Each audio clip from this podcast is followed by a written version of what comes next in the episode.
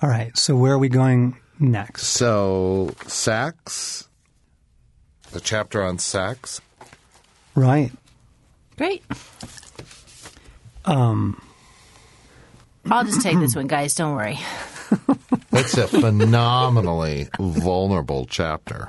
And I was thinking as I was reading it, the way you start out is uh, it'd be easy to be, and we could do this, but it'd be easy to be joking about it. But I, I loved the approach. Hey, what's all the laughter about? You Right. know, it's almost like I loved that approach. Yeah. Now, whether we want to do that in this or not, Um, Okay. So again, Holy Spirit, quicken our minds, quicken our thoughts, quicken our spirit in union with you. yeah. We bind malaise, dullness, distraction, doubt, self doubt away to the judgment of Jesus Christ. We bring the kingdom of God, the glory of God, the authority of Jesus over this.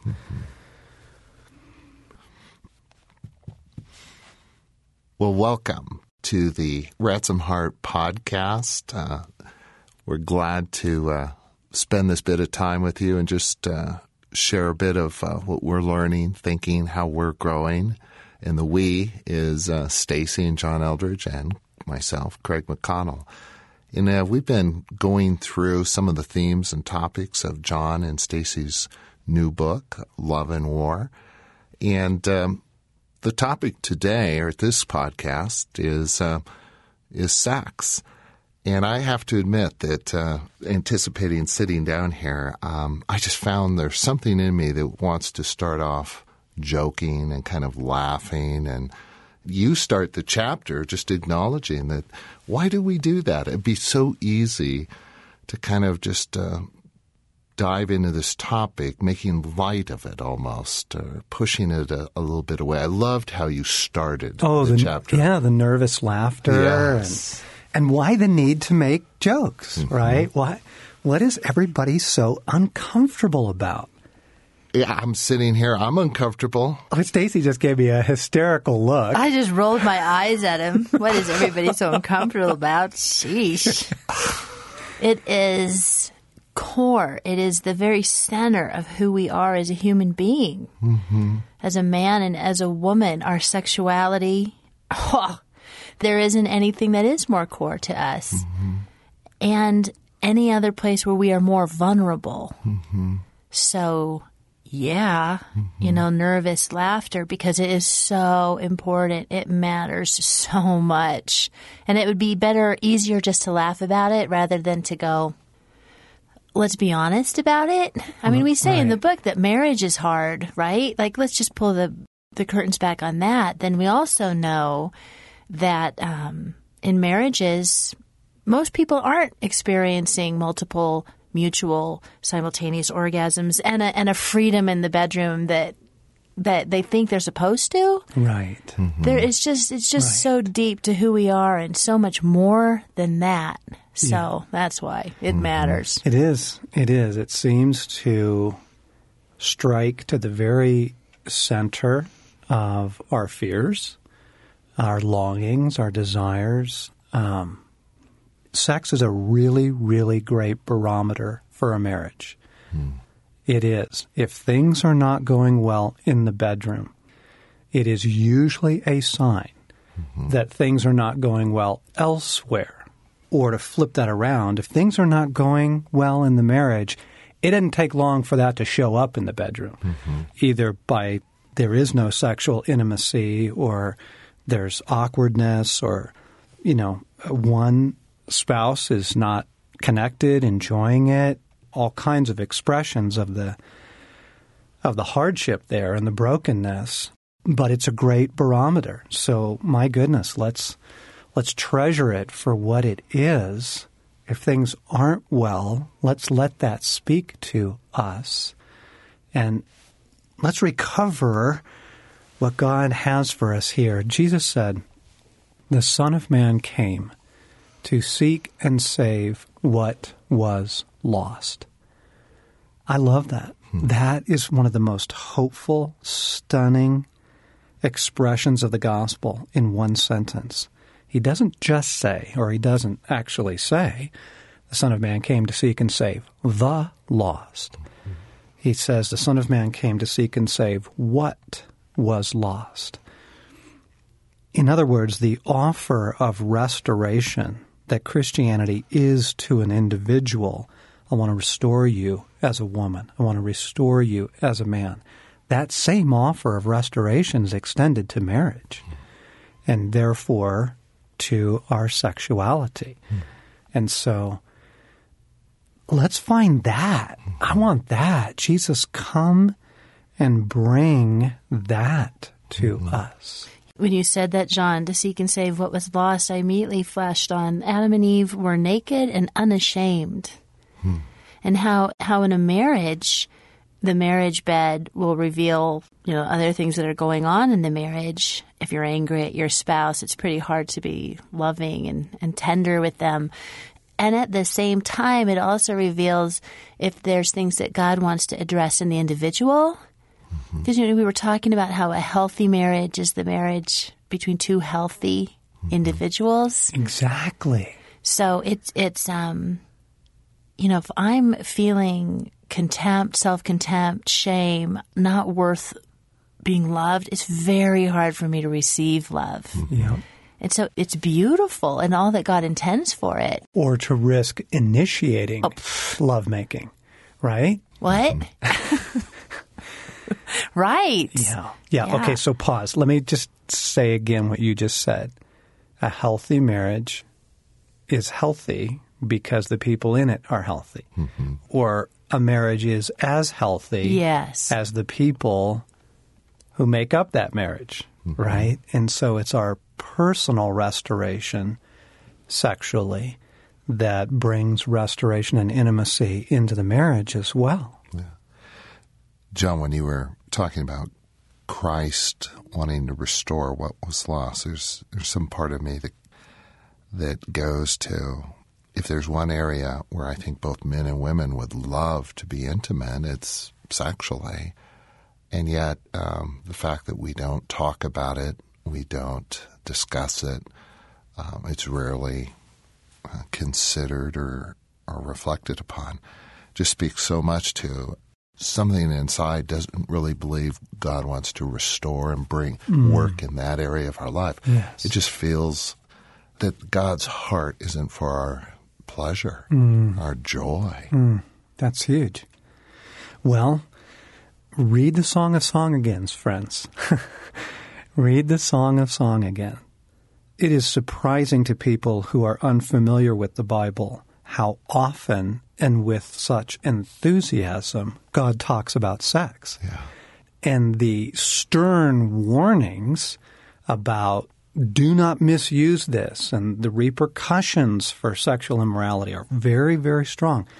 Those are said in a spirit of because this is a treasure, mm-hmm. because this is beautiful, right? You, you wouldn't want to do damage to your child. Well, in the same spirit of that, mm-hmm. that's where you you hear those stern commands, but mm-hmm. it's not because God's sort of generally opposed to it. Mm-hmm. It's because he cares so deeply about it. God is intense about pleasure. I mean, just look at the masculine and feminine body. Mm-hmm. That, yes, our sexuality can result in the reproduction of life, but God chooses to make sexual intimacy something that is a great joy in and of itself. It's, I mean, He made our bodies wired for pleasure. So He's in it, gang. He's for you. He wants the restoration. That's right. And it's possible. There's so much hope. So much hope here. I want to speak that because because we also know that this has kind of been the devil's playground. Mm-hmm. That when he damages a person at their sexuality, he mm. damages them at the core of their being. And many of us, if not all, are damaged here. Mm-hmm. But not irrevocably, friends, not he does come to seek and save that which was lost and to restore and to heal us and to heal us here. Hmm. Okay, so let let me just jump into a couple things that we have found immensely helpful. Um, Stacy and I have been married 26 years now, and um, we have found that praying for our sexuality, praying individually and praying together for our sexual intimacy has brought enormous fruit. And and that was kind of new to us. I mean, we we pray about everything else. We pray about our finances, you know, we pray about our kids, you know, we pray about our ministry and our family, friends, and all that. But wow, what a shift and what a help uh, really began to come into our lives when we prayed to invite Christ and his love and his life and his healing into our sexual intimacy as a couple and to bind the enemy and the way that he wants to work against it, binding fear or misunderstanding, you know, whatever it may be set against you there. Praying, first we were praying as individuals and then we started praying together about it has proven immensely helpful. And what John's talking about is it's part of a daily prayer, just, you know, not when you're winking at each other over the candlelight, but just consecrating our sexuality to the Lord and inviting His healing there prior, just in the normal course of the day, but then also when there's movement towards one another, inviting Him in Yes. to Yes. our lovemaking. Yeah. Mm-hmm. Yeah. And and then another piece of that for me at least has been we talk a lot about listening prayer at Ransomed Heart, that learning to hear the voice of God, that he speaks and he loves to speak to us and as we practice that and tune into that and develop our ability to hear from God, we talk to him about everything, including this. And so, you know, asking God, yes, come into our sexuality, sanctify it, heal, consecrate, but then also practicing some listening prayer of, Jesus, what do I need to pray? How should I pray?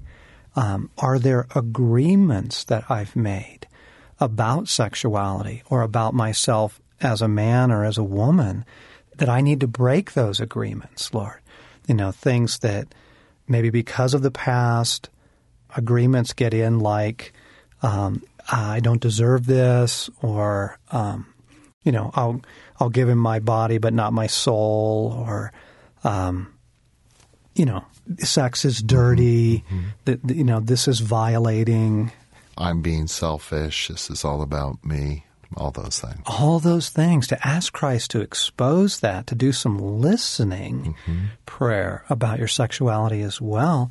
And then, uh, can I just put out how actually really helpful it's been to ask Jesus, tonight, Lord, are you, you know, I'm feeling like initiating sex with Stacy tonight. It, you know, is Jesus, because so often he will coach and guide and, and say, you know, John, you need to move toward your wife. Or, you know what, it's not going to go well tonight. She's not in a good place. Give some distance, love her in other ways. Just to ask Yeah. Christ into this, Yeah. to walk with him in this as you walk with him in everything else. Don't let this be outside of that. It's good.